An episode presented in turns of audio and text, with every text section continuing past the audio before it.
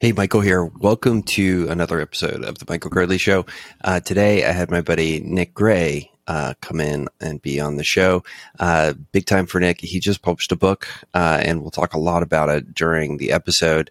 Uh, he's my first guest actually to show up with a name tag on, uh, which was the coolest thing ever, uh, and really enjoyed digging into a lot of the stuff he does in life that's super duper smart and things that I learned a lot from and want to emulate. So, hope you enjoy this time with Nick. We also did it face to face uh, which was the first episode I've recorded uh, with somebody in the same room. So it was a lot of fun. We did different camera angles uh, and had a really good time uh, at my office. So uh, here is the episode. But first, a quick word from our sponsor. Hey, Michael here. Uh, sponsor for today's show is actually a product that I'm a part of called DM Bridge. and what DM Bridge is, is a service that we built to solve the problem that Twitter's direct messaging functionality is a total mess. So we built DM Bridge to help you fix that. Um, a lot of the other solutions uh, do things like requiring you to install a whole nother inbox. We didn't want another inbox.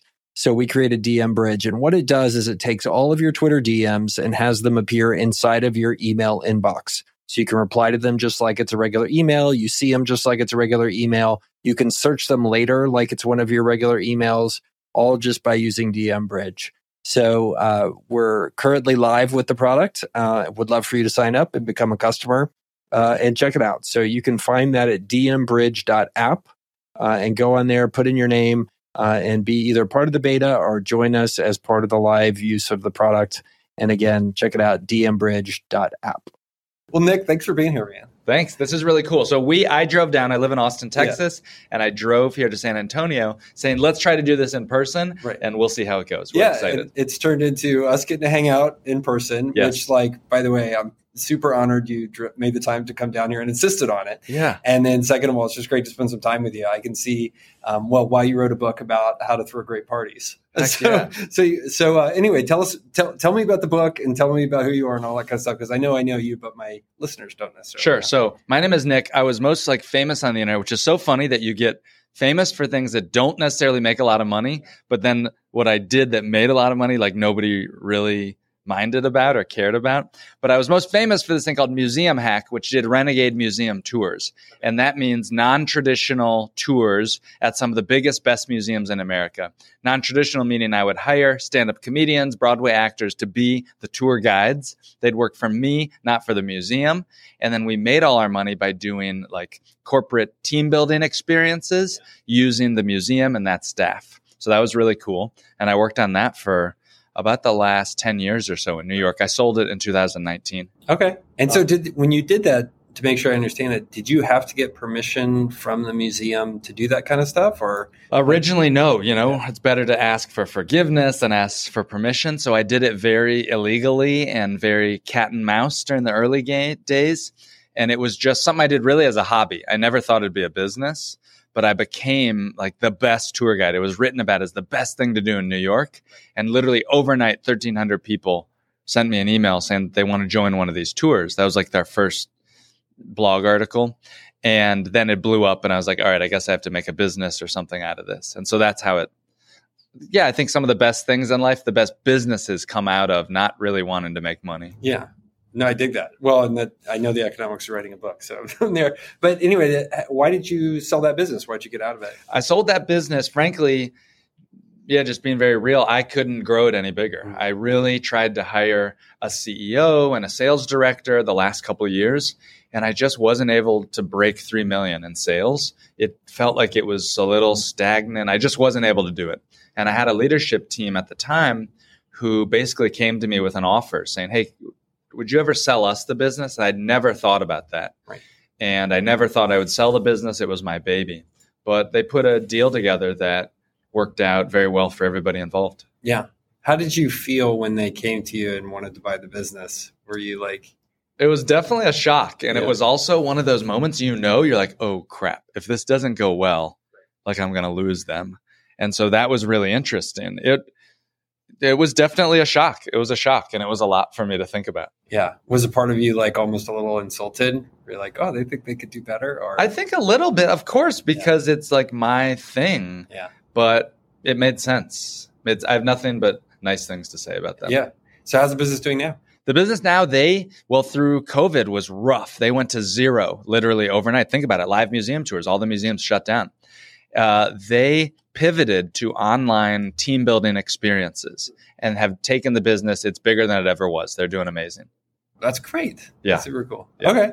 So you, you did that and then you sold a second business also, right? Yes, uh, I was involved with a family business that Okay. did um, in-flight electronic equipment for small planes and military aircraft. So if you've been in like a Learjet or, or um, like a Hawker or a, a small jet, and you've seen the map of where the plane is flying across the country, my dad made something like that out of the basement of our house. And really was this mad scientist type saying, okay, I think I can take this software and this Windows embedded computer and I joined after college just thinking I'd help for a couple weeks because he was very small, him and my mom. Yeah. And I helped them hire their first employee. I did their marketing. I started to build a hiring process. And then we grew that to about 70 or 80 employees and sold it to a PE firm 2014, I think. Holy cow. Yeah, it was cool. Yeah. So really, you've been involved in two significant exits, but everybody wants to talk about renting out water parks for your birthday. Yes, yes. Yeah, it's so funny because when I was doing the planes and the in-flight entertainment equipment, you know, you go to parties and it's like, "Oh, what do you do for work?" It's like, "Oh, I work with aircraft electronic equipment." And then I did the museum tour company. Oh my god, museums! Oh my gosh, everybody wants to talk about it. They either love museums. My whole shtick was I hated museums, and I started my business because I hated museums. And everybody wanted to talk about the museum, but I was like barely breaking even during the first years of the museum thing. But still, that's Yeah. not. I get it. It's interesting. I, I'm I'm going through the same thing. You know, I'm involved in ten different businesses, and there's an inverse correlation between what people want to talk about and what is actually meaningful, like contributing to my net worth. Like they want to talk about me, like going to Chili's for lunch, and like you know being involved in coffee, which is early Yeah. compared to other stuff. But like as I look at, it, I'm like, you know, hey, there's these other things over here that are much more lucrative and take much more time for me. But everybody wants to talk about the thing that you know that they can relate to, which is drive through sugary coffee drinks. So Right. I, I don't know how to explain it. It changes. I think a lot of the people that we hang out with, they realize and recognize like HVAC businesses and things. Let's do roll ups. And there is like an early adopter crowd that is those boring businesses, vending machines, right? I'm sure we both know somebody who's hyped on those. And so that is changing. But for the general people, right? You meet out at a party or in the neighborhood. It is sort of conversational accessibility Yeah. for them for the sexy stuff. Yeah, they feel like they can understand it. Interesting. So, so switching gears a little bit, like you come across to me as one of those magical people for whom interpersonal relationships is just like super easy and it energizes you. Is that is that an accurate description? I'd say that it is now. And as you do museum tours, because think about it, I went through, I've led hundreds, if not thousands of museum tours. I have to create a connection and make somebody feel comfortable very quickly and very fast inside a very intimidating space. And so through my time hosting parties, I've also hosted hundreds of parties. There can be something very similar to um, have you ever met someone who's lived in a lot of foster homes? I went on a date with this woman and she said very quickly she can size somebody up, whether she can trust them or whether she can not. Because through foster homes, she had to go through many different homes and many different schools, and you become very fast at making friends and meeting people. Huh. So that you, you think it's all learned skill you? Do you, I mean, do you feel energized by it, or do you? Good question. I do think it's a learned skill. That's why I wrote this book because Yeah. I think that hosting events is a skill that anybody, it's a superpower to facilitate and, and run a small group event is a turbo skill that pretty much anybody can learn how to do. I think that do I become energized by it? I love to lead a, a small group in something. I was out to dinner with my friend Noah Kagan and another group of friends and it was like an unstructured dinner. There were six of us, and I was like, "Well, what are the conversation topics?" And they were like, "No, we're just going to do it." And eventually, I got bored, and so I blew my harmonica, which I always have, and I said, "All right, let's do a round of icebreakers." And Noah rolled his eyes, and he goes, "Oh, Nick wants attention again."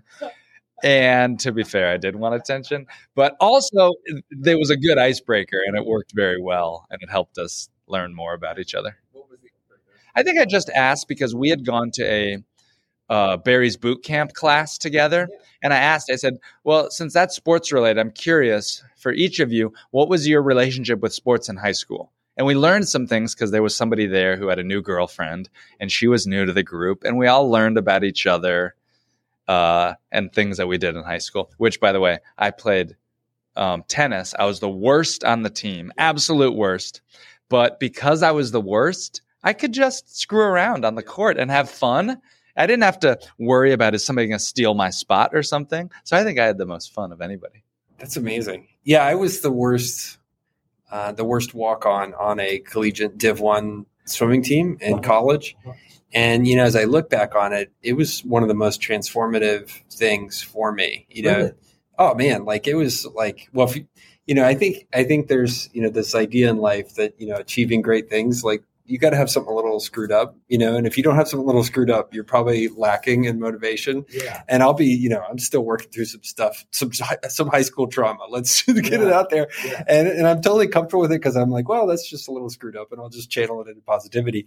But you know, as I think about it, like that was such a gift. Mm. And I look at the other kids who were able to go through that college experience and maybe had more talent or better prep or had been swimming longer than me or were luckier yeah. you know that was just a different you know a different experience for them mm. and one where i came out i think stronger in the long run by being terrible do you think that okay this is a tangent but i think you'll see where i'm going yeah do you think that entrepreneurship can be taught in colleges uh yes but i think we're doing it totally wrong Okay. Can you yeah. say more about that? So I think that most people who, you know, the things that get taught really well in university are things that are very formulaic, right? And I think the problem is, is everybody wants to teach entrepreneurship like it's Bach, right? Mm. Like here's the metronome and stick to that and follow these steps. And like the one one of the things that I saw that most drove me the absolute craziest was like this MIT 42 step path to like building a business. And okay. it was like, okay, you do this and then you write this and then you write,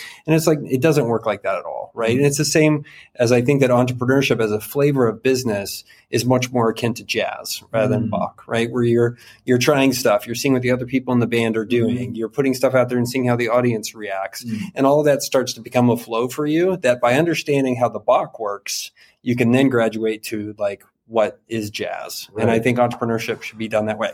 So anyway so that's the the overarching kind of philosophy of it.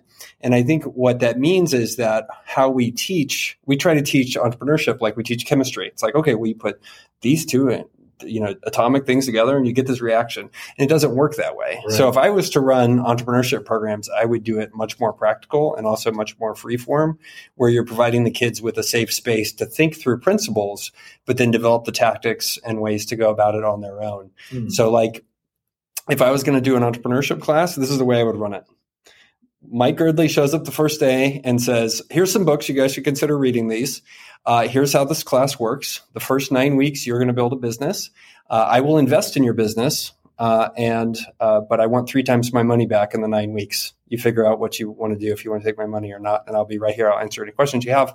And then uh, after that, whoever ends up with the most money at the end of the nine weeks, you get an A. Second nice. most, A minus. You know, and we'll work our way down. Uh, last place, you get a D. Right. Yeah, we'll we'll go from there, and that's the whole class. But I think what that is is it represents more what the world really looks like for these kids, mm. and I would teach it that way as opposed to here's the formula from MIT that you can follow. So, I like that idea that there's real consequences yeah. if they're not successful with their business. Yeah. Because how many college class? I don't think there's a lot of D's given out in entrepreneurship classes, but there's a lot of businesses that fail. Right. And so that would be really fascinating to say that. I like that idea. I used to get invited to come teach or come speak, like guest speak to entrepreneurship classes. they don't invite me anymore. they stopped inviting you. Yeah. It's like, oh, this guy kind of tells them the things we don't want him to hear. Right. Says the quiet part out loud. Right. It's true. it's true. Yeah. I think about that in with many college students in entrepreneurship there are very little real failure that can happen from an entrepreneurship class. And I go back and forth on whether that can be taught, that hunger, that innate drive. And I was curious if you ever, when you think about investing in companies, do you look to see what they did in high school or college to say, do you think someone can be an entrepreneur in their 30s if they've never done entrepreneurship, if they've never run a small business, if they weren't in high school starting a lawn care company, scrapping, is that something that can come later in life? I don't know the answer. Yeah, I, so the data points I have are yes, I think they can do mm-hmm. it later. Um, but what you'll see with those people who can do it is a track record of all the way from earlier age, teens, 20s, 30s. They will have done stuff that you're like, oh, okay, like this is a parallel kind of risk taking behavior. Mm. You know, there is a big segment of the population that is out there that will run around and tell you they want to be entrepreneurs, but they are, they believe it, but they're lying through their teeth. Like it's kind of that behavioral economics stuff of, of consumers. Entrepreneurs, we call them. Yeah, d- definitely that. well, then there's the, there's the other bucket that really does want to be an entrepreneur and has the mental mindset to get past all the risk, but they're just incompetent. So they never get anything done. That's, right. I put those in the entrepreneur bucket too. But like, you know, I, I'm business partners with a person for whom, you know, this is his second entrepreneurial venture, starting a company okay. in his 50s. Mm-hmm. And he's totally, totally there. Now, I was very interested when I got to know him to understand um, what his past was a bit besides just corporate America. And I found out he had run a restaurant in his 30s. Hmm. Okay, like right. he started a restaurant. It was a terrible experience. Like that is a, that was a great data point for me that okay, this person kind of has the right mindset to be entrepreneurial. That's cool. Yeah. So anyway, I think I think there are people that can. I think there's a lot of people that lie to you though about whether mm. they can do it. Yeah, of course they have no clue, right? Of course they think they can do it. Right. right. There's a lot of people that I talk to, and maybe you're the same and I immediately know this is a terrible idea. you are not going to do well right. with this. But unfortunately, you need to learn that. Yeah. But oh my gosh. Yeah, it's hard. It is. I think, I do think we're in a better space now. Like a decade ago, everybody and their mom wanted to be a technology entrepreneur. Like it was the cool thing to do. That's what all the MBAs were doing coming mm. out of college. And I think that w- we've gotten into a better place now where the pendulum has swung the other way. Mm. And I'm seeing fewer people do entrepreneurship for the wrong reasons. That's good. Yeah. So, that's good. Well, good. It certainly helps with the economy and stability. Right. And there's a little less of the hustle mindset and things like that. Yeah, yeah. Yeah. So anyway, so um, look, I've written four books, and I can tell you, I know how hard it is to like write a book and stuff. So yeah. like, tell and I've been hit up recently to write a book, and I'm like, oh, do you know how much work that is? Yeah. So I can appreciate. First of all, thank you for writing a book because I know how much work it is. But uh-huh. like, t- tell me your story, like deciding to do it, like your analysis of it, and how how it ended up happening. Um, similar to my last business museum hack, where I never wanted it to be a, a business. The same thing with this. I never wanted to be a book. I just created a Google Doc for friends who had come to these events that I was hosting. And they said, Hey, that was awesome. I want to do this myself. How can I do it? Or like, what's the gist of it? And so the first person, this guy, um, Tyler, had come to a lot of my events in New York. He moved to Little Rock. He knew nobody there but his wife's family. And he said, I think I want to take your formula to build a network and to meet people and to have friends. He didn't he didn't even have a friend he could call on a Friday night to go out for a beer. And so I helped him set up a format and a formula to start to host these events. And it's not something that happens overnight, but through a series of months and events, he built a big waiting list of people wanting to come to his events. He eventually found a really great job through people that had attended his events. And so through that success story and other people, I started to train and I worked with a couple dozen people to teach them how to host events. And then I was like, all right, I want to make this into a book. Okay. Yeah. Um, and so then the economics are, how you go about the economics are I spent about $40,000 producing it. So I hired a firm to help me write it. And originally they wrote it, but I just didn't really like what they wrote. It felt about 70% there. And Was there are Scribe or somebody else. I am going to be hesitant and careful about using the names of the services. But I would say that Scribe is a great business for somebody who wants to get a book out there yeah. and wants to move on with their life and not become obsessed with the book. Okay. Right? Scribe is a great business for that. It is a roughly thirty, thirty-five thousand dollar fee, and they will help you make a book. Yeah, yeah. Right. My book is maybe not the right type of book for Scribe because my book is incredibly instructive and practical, and there's checklists, and it's just not a narrative style book. Yeah. Right. My book is really weird. It's a workbook more than it is like a narrative book. Right. And so I did that at first and I spent a lot of money on that. And then I spent the next three years rewriting it and really going over every single word, rewriting everything about it, um, and hiring a lot of editors and proofreaders and designers and things like that. Yeah. So my process and what I've said is because I'm a perfectionist, I've been on the internet for 25 years. I wouldn't wish a book on my worst enemy. Right. Because if you're used to publishing online on tweets, on blog posts that you can edit, on tweets that you can just spit out and see immediate reaction, a book is terrible for that. Right.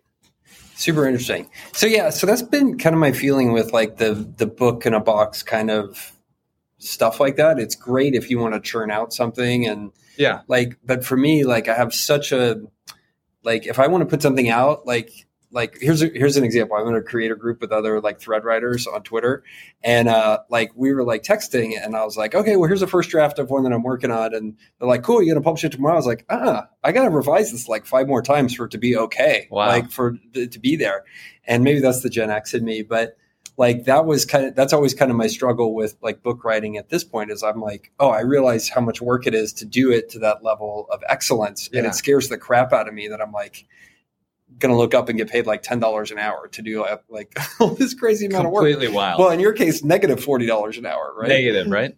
Have you read this book called Write Useful Books? Uh uh Fantastic recommendation. And I now it's my number one book recommendation. I'm like living up to the thing where you recommend books. An incredible book that I wish I would have read much earlier in the process. And it's good. It is a good book for anyone thinking about writing a nonfiction. Yeah. So what's kind of the what were the big takeaways for you? Some of the takeaways are to get your workout a lot sooner. Do Yeah. not wait. Don't write in silence, right? It's a lot of the stuff we're seeing online today. Start sharing your ideas out there much sooner and get feedback from people. Right. And share it and don't wait. Don't build and write in a bubble. Your book should not exist in a bubble and then pop your book is out there. Your book should be an evolving process that you're sharing with people, you're getting feedback. That was one of my huge, huge takeaways. Yeah. No, I love that. So why do it in a book format rather than a course or something similar to that? I think that a course maybe would be great, and maybe I should have done a course. It felt a little scammy to me to try to put a course out before the book. And I felt that a course, in my mind, stuff associated with a course is very profit and money focused. A course has a higher price tag. Many courses are not completed. A course is not exactly accessible to people. And frankly, I don't use courses. And maybe if somebody wrote this book as somebody who did buy courses and use them, then it'd be great. And maybe this book really should exist, and I'll do a course later. But for now, I think this was the first step for me. Yeah, yeah. No, I totally dig it. Well, I've gone I've gone through like this 360 probably twice of like courses and how I think about them and how I feel about them. So I am now a consumer of a course. So, Okay. So I'm I signed up for uh, Shaan from My First Millions Yeah. writing course, uh, and I didn't even ask for a discount. So I'm proud of myself. I paid full price. Um, Real friends pay full real price. Friends, real friends pay full price. Um, so I'm excited to do that and kind of kind of learn it's a, his power writing course. So I think cool. I think he's super smart and excited to learn from that. But like, yeah, I've gone from like courses suck to like, oh, well, cool if people want to do courses. Now I'm like, well, you know, like, might as well. Yeah, yeah. So- So I have a lot of friends who've made a lot of money off courses, right. and I I hear more about people that have made a lot of money off courses than people whose lives have been changed on the receiving end of courses. And so certainly there are a lot of people out there. I don't want to speak negatively. If you're listening to this podcast in the year 2023 and I am shilling a course hard, then please note that my opinion has changed. And so so I want to leave the room open. I think content like I am, one thing I can share is that I have had a lot of people reach out about this book saying, when is the audiobook going to be available? When when can I have the audiobook? And for me, in hindsight, the one piece of advice I could give to anybody listening and wanting to do a book is I wish I would have strategized or had a longer runway so that the audiobook could have been released at the same time as the normal book. And the audiobook, they would not, and maybe you know this if you've done an audiobook, they wouldn't let me go into the studio until all the layout was completely finished and locked. Why is that? Because if one section of the book gets moved because it doesn't fit in the layout, then when I read the audiobook, it's not going to match up and track. And so they had to lock it. And so once my book was locked, for me, it's been a five year process. I'm like, I'm ready to launch this. This thing is locked and it's done. I am not waiting any longer. And so they said, well, you could wait three or four months for us to record and finish the audiobook, and then everything could come out at once. I said, nope, I'm just doing it. And so we'll see how it goes in hindsight whether that was smart or not. Yeah, yeah.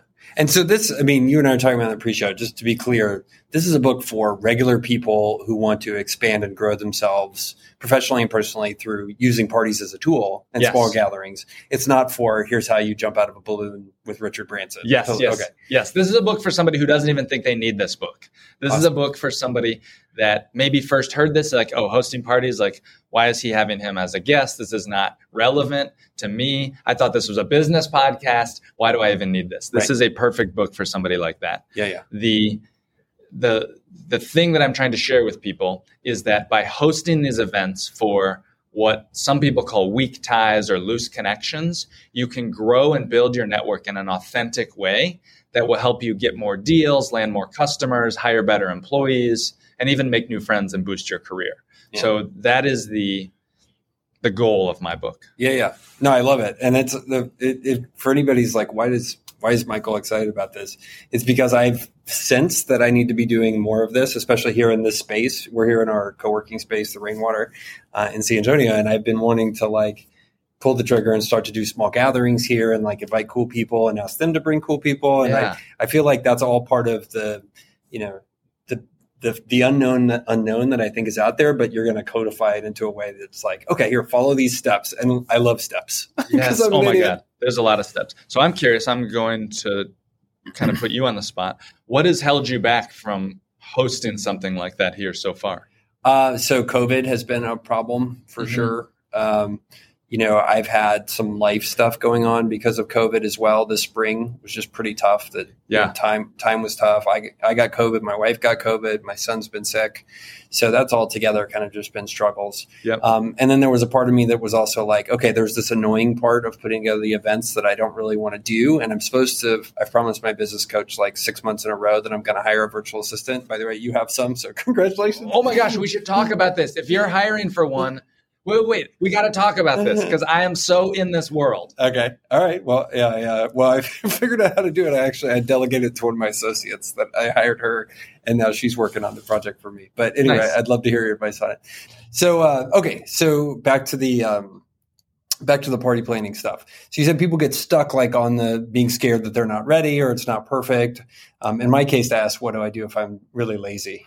Yes, if you're very lazy. So my book is interesting in that it is a step-by-step guidebook or it's a workbook um, that will teach somebody, and it starts with a challenge to accept the challenge to choose a date three weeks from now that's a Monday, Tuesday, or Wednesday night. So that's what my book is about: choosing to host an event on one of those nights because they're not socially competitive nights.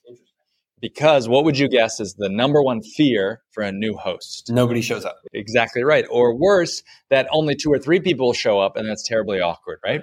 And so, really, the bulk of all my planning is to guarantee that over 90% of all the people who say that they're going to come will show up. And so I do that through a series of one to one invitations, um, collecting RSVPs with social proof, so I always have the list of the guests visible. I send a series of three reminder messages. And so it really is the planning and the messaging that all the work is front loaded. So at the event, you just show up, everybody comes, and I tell you exactly what to do minute by minute during your event. So it's a success. Oh, wow. Yeah. So okay. it's it's pretty neat. And the good news for you is going to be that you can delegate a lot of it once you do your first one. That sounds amazing. Because I also have this problem where I'm going to have a VA and I need to make sure the VA stays busy. Yeah. So this seems very perfect. It, it, it seems fantastic. I can't wait to talk about the VA stuff. so yeah, so let's get to that. But first, I want to ask you. You're wearing a name tag right now, yeah. which is amazing because yeah. I love name tags. As somebody who can remember faces and not names, yeah um, you know, and not to be insulting to you, but for our guests, like whenever I do this podcast, I have to make sure their name's on the screen because half the time I'll be like, "Oh, this person's amazing. What was their name again?" So, so you're wearing a name tag today, just like you're out and about.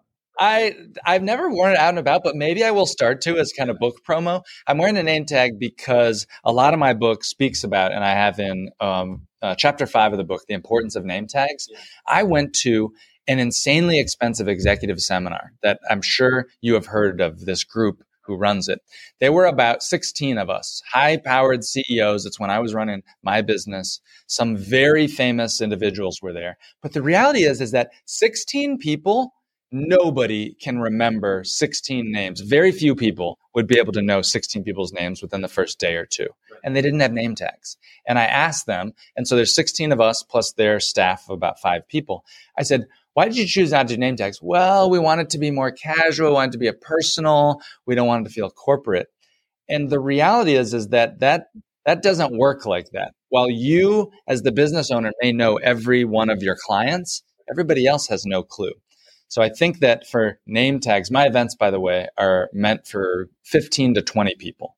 That's the sweet spot, which I can talk about. The mm-hmm. more people that you have to an extent, the less work it is for you as the host. Mm-hmm. You've maybe experienced this. If you've hosted an event with six or seven people, you have to be on, you have to babysit, you have to merge conversations. You are the host the entire time for a gathering of 15 to 20 people, there's enough collisions happening. There's enough new conversations over two hours that you have to do very, a lot less babysitting. Yeah. Name tags, I feel, are important because also for my events, I'm picking people that are maybe shy or introverted that have a lot to add, but they just don't feel as comfortable in a social space. Especially after COVID, people are a little awkward.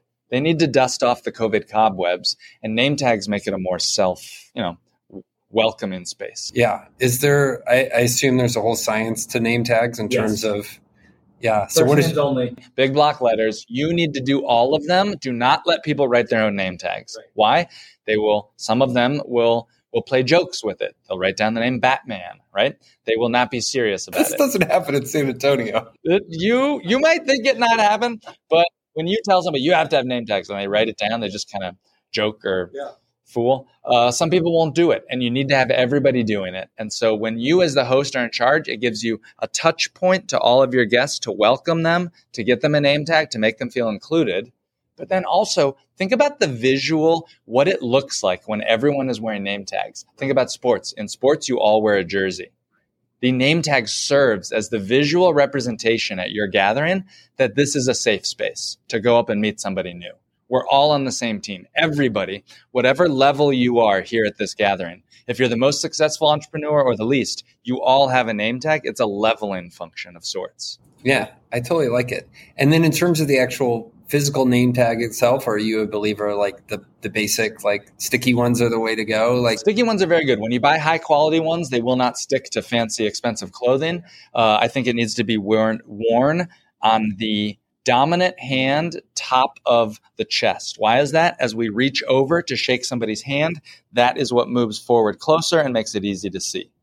Um, I think that in my book, I talk about good and bad places for name tags. A woman came to one of my parties and she insisted on wearing her name tag down on her leg, hidden down, down below. And eventually I had to ask her to leave. I'm just kidding. I didn't. I just had to it. I said, Andrea, move, move, this up closer. Nobody can see your name tag right there. Um, but there are good and bad places to use it. And I think we're getting into the nuts and bolts. For most people, just simply using a name tag will be good. Yeah. No, I mean, but I think it's a testament to what you're going to find in the book. And I like, I love practical stuff. So it's, awesome. it's incredibly practical. If you like practical, you're going to love this book. So one of the things that you do that's like super intriguing to me is you're one of two people I know that's like a really good connector with people. Okay. And like, well, we talked about, I've been complimenting out of your interpersonal skills, but like you run actually what, what I would describe as kind of a friends newsletter, right? Where you, yeah. you update people on your life and things you find interesting, and stuff like that. So how did that come about? Like, what is it like? And, and why is that such a good idea? I think everyone can have a friends newsletter. And for those of you listening, if you want an actionable thing that you can do immediately, you can start a friends newsletter. And the way to do it would be to send out a letter that you would uh, when you were growing up, did your parents send like a Christmas letter to their friends? Oh, we still do, yeah. Yes. And what's included in that, and how does that exactly work? Uh, what do we do? Yeah. yeah. Well, usually, usually there's a picture of us with the children, sometimes with a pet, standing around a tree, and then in there it's like here are the highlights from the year of things that happened and you know joey got first place at the track yes. and so and so had covid and yeah, yeah. we're excited about next year and we're going on vacation to Turkey. So I would be curious, is this a uniquely American thing? If you were listening to this abroad, do people in other countries do this? Send us a tweet and let us know because I'm curious. Yeah. Um, but why not do that exact idea of the annual family card on a quarterly basis? Why wait until the end of the year at Christmas when everybody's doing it? And so do a version of that for your friends and for your family on a quarterly basis. Put everybody on BCC. You don't need to overthink this and create newsletter software and sign up forms and lead magnets for your friends' newsletter. But that's how I started was by doing a quarterly newsletter for my friends just with some life updates and also sharing value. I think that's the important part. New products that I had purchased that I loved, a movie that I watched on Netflix that nobody had heard about, a great book maybe, right? People love product recommendations from their friends because these days we don't know exactly what to trust online and it's easy to lose stuff in the noise on social media. So the friends newsletter is what I started. You may be wondering, oh, what if my friend wants to be removed? Or like, what if I'm spamming them? Uh, one, you're probably not because they're your friend. Two, I include a little line in there. Hey, this is my friend's newsletter.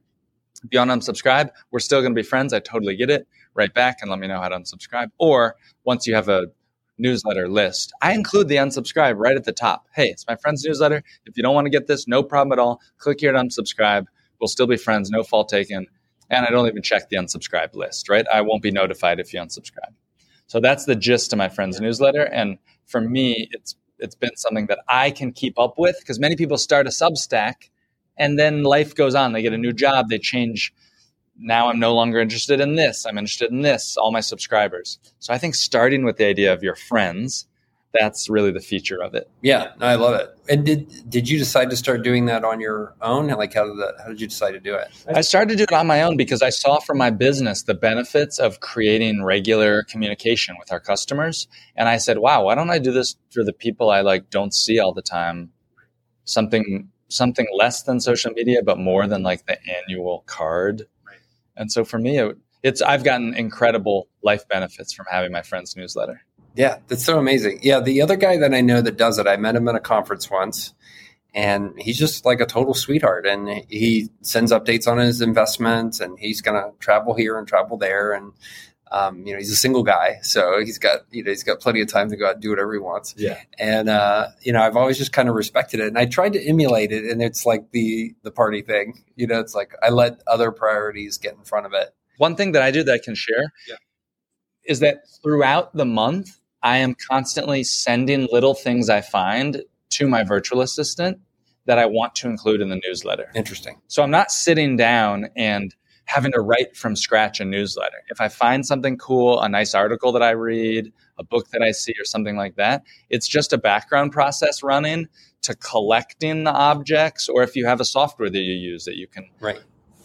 add it or save it to a folder or a tag or something. So then when it comes time to write, you just you have some stuff there that's kind of built up. Yeah, I love it. Okay, well, let's do the VA stuff because this has been something I've been dragged kicking and screaming into for the past six months. Okay. So you have virtual assistant? Yes, two now. I'm working on hiring a third. What has held you back, or what are you thinking about that? Well, this is, I'll be the one to ask the questions. Okay. No, I'm just uh, uh, you know, I think that I've, I'm really good at automating things and delegating things. Yeah. So it's never gotten so bad for me that I felt like, oh, you know, I should invest in a person to do some of these things. Uh-huh. Um, and I think that's just been a mental blocker for me that like I realize the amount of like kind of initial setup that you need to do to make and be successful with VAs. Mm-hmm. And I've never been like, oh, do I want to record a 15 minute loom for this to teach somebody how to do it? So um, that is a long winded, very girdly way of saying I've just been lazy uh, and I need to do better. Yeah. it's, like, it's the same answer as the parties. No, I don't think so. I think there's a very real chance that VAs may not be for you. Yeah. You should, if you are thinking about hiring a VA, eh, especially if you're thinking about hiring one from an overseas location, right. you need to know that there is an insane amount of tra- of of documentation and setup and training that will go into it. That being said, the rewards can be incredible the rewards can be incredible. So what are, what are all the things that you have the people that you work with do? I mean, so, they, they sent me the book or it's yes. coming. So amazing. Thank yeah. you. So there's the simplest tasks that are the best to start with are those tasks that are repeatable and that can easily be documented. So an example would be sending a copy of my book to somebody. I have a shipping address. I know how to do it. I need this to be fulfilled. Okay. A small example would be making an order that's a to go order from Chili's. For you to make that order, you need to open the app, you need to place the order, you need to click the buttons, and then you need to watch when it's available or something like that. it probably doesn't take you more than three minutes. But through the entirety of placing the order to it being ready for you to come and pick up, you're kind of aware of it and you're waiting for the notification that the order is ready. Right. I'm using this for myself because I like to uh, buy lunch, this fajita special from a restaurant that's nearby. I have to log onto their app, make the order, and then they send me a text when it's ready, and then I come over and get it. Sure. Now that whole process, I've timed it, takes about two minutes and 45 seconds to log on, place the order, s- save the stuff, whatever. I, versus now I just send a simple note to my VA, order Chuy's. And now they buy it, and then I get one other message when it's ready, and then I go over and it's ready. That's a small example. Some more things that they do. Um, are you a blogger at all? Uh, somewhat, yes. When you do your blog posts, do you make featured images and social images for your posts? That has been a huge thing for me. Creating a social share image is totally different from the featured image. Social share is set up so that when you share the article as a tweet, it looks beautiful. It's a card with a nice, sexy, attractive graphic. That's a simple thing. And also the words that show up at the beginning of it are separate. You have to um, sort of hard code those in. So I had him do all those for my blog post, and that was huge. I have him do my newsletter, set it up, do the software stuff that's involved so I don't really have to think about it. I will frequently voice dictate the outline for a blog post, set up the headers, put down this word vomit, and they will then put that into a doc, a Google Doc for me. So when I'm ready to write it, I have an outline or a structure set up already. But then there's even more advanced stuff like managing my book and things like that. So for somebody like you who does have a business and that has a lot of administrative things that are maybe just little processes in the background, I have a friend who said, if you ever do something more than twice, you need to delegate that because that is a process that you don't, you shouldn't have to deal with. Yeah. And so, where where are your people? Are they all in the Philippines? Yes, yes. I've I have two that are based in the Philippines. I've been working with outsourced labor and remote first for 10 or 15 years. So I'm savvy and I'm aware of that. I think for somebody who hasn't, the best place to start, go on Upwork. Hire somebody today. You're going to pay more per hour, but now you can start to build that muscle because delegation is a muscle. And if you've never worked it before, you're going to make a lot of mistakes at the beginning and you don't exactly know what you need.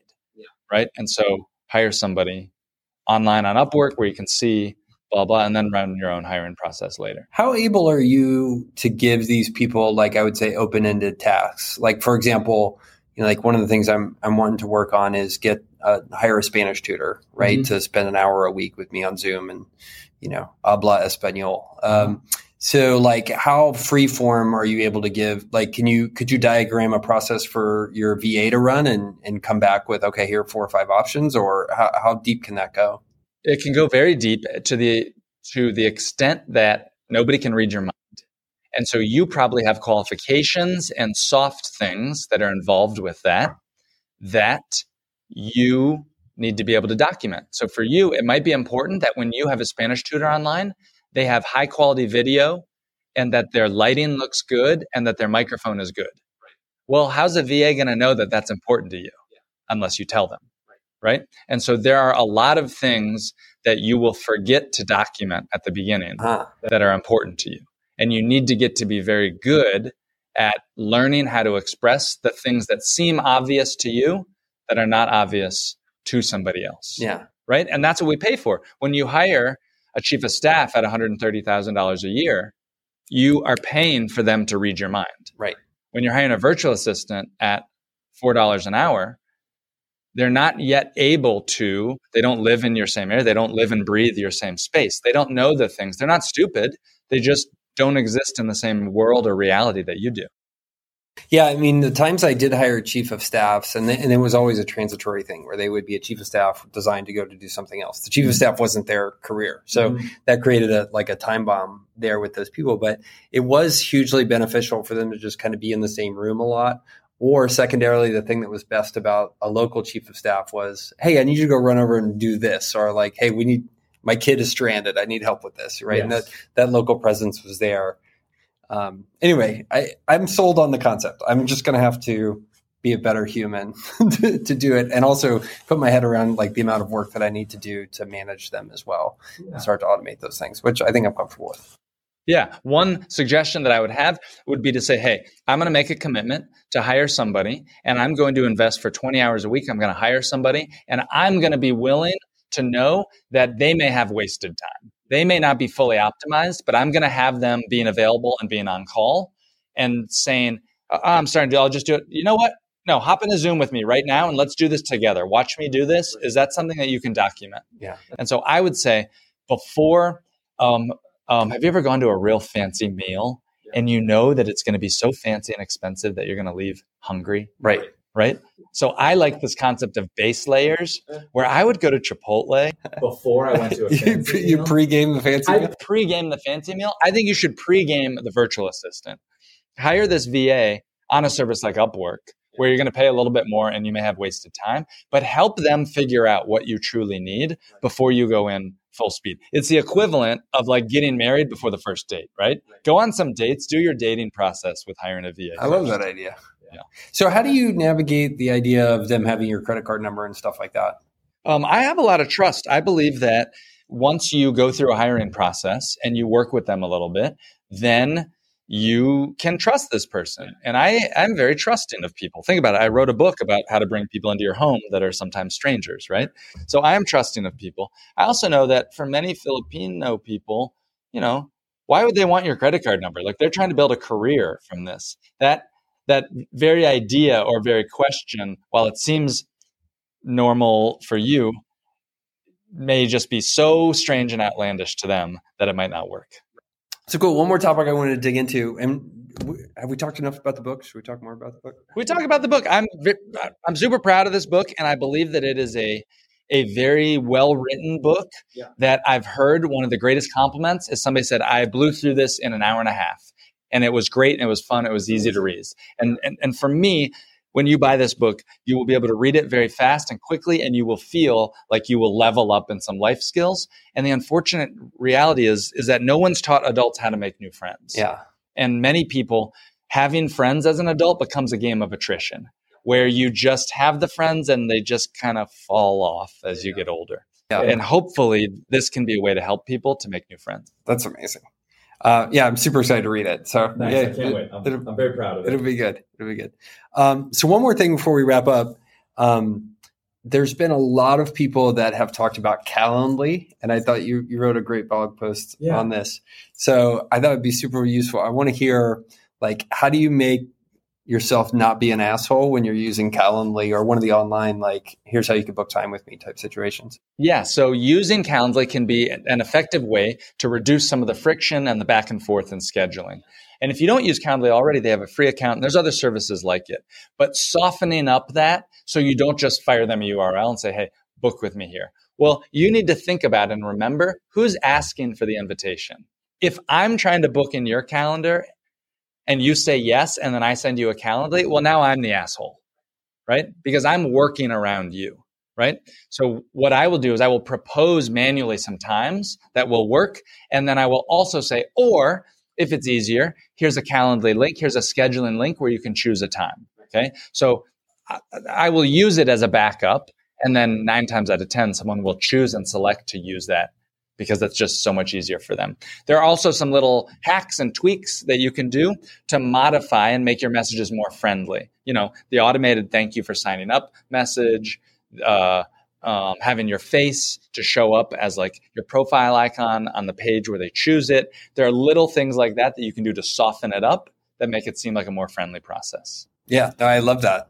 Yeah, I mean, it, I think it's actually a kindness when people send those links around because it can save the other time so much, the other side so much time. Yes. Um, and I've, it's funny as I get older, I start to see there are more and more things like that that we all kind of socially take as like an affront or something that's kind of a difficulty.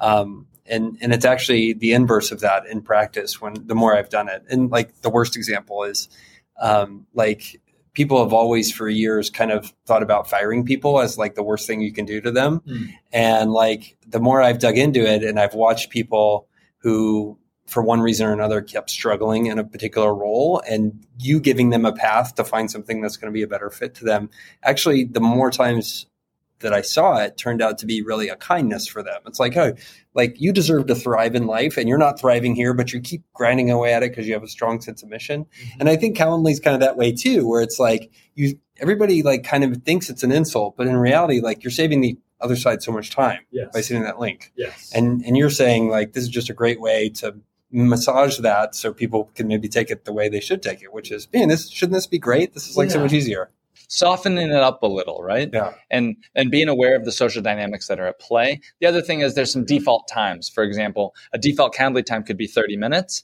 Why do we need a 30 minute meeting? If you are doing a cold outreach and you're trying to get 30 minutes, set your times as 15 minutes. I experimented with 5, 10, 15, 30 minutes, and I found that 15 minutes for me for for most calls was was easy and accessible enough to have a successful. Yeah. Yeah, interesting. I ended up on 20. Nice. My default for like, hey, I'm giving you a bare minimum of time is 20 because I just felt like, well, maybe I'm too too uh, I talk too much. But but for 15 we couldn't get past the introduction, meet and then next steps kind of flow. Yeah. Um, did somebody crash? No, we're good. Or that the iPhone gave out again. Um, so you know, anyway, uh, maybe I needed maybe I need to go to like seven minutes or something. Oh my gosh, that would be a seven minute meeting. Holy smokes. I don't think it would work. I don't think it would work. Awesome, man. So the name of the book is The Two Hour Cocktail Party, how big, how to build big relationships with small gatherings. And it's very apropos for me. Um, so thanks for, thanks for being here. How else can people follow along with your journey? You got to sign up for my friend's newsletter. Yeah. That's the big thing. Um, I have a friend's newsletter that I only send it when I have something interesting to send, and I send it uh, through my website. So you can find me at nickgray.net. N E T. That's Nick, N I C K G R A Y dot net. And then I post on all the socials uh, at Nick Gray News, News, N E W S. Um, yeah. Super cool. Well, thanks for being here and chatting with me. And now we'll let Mirko click stop.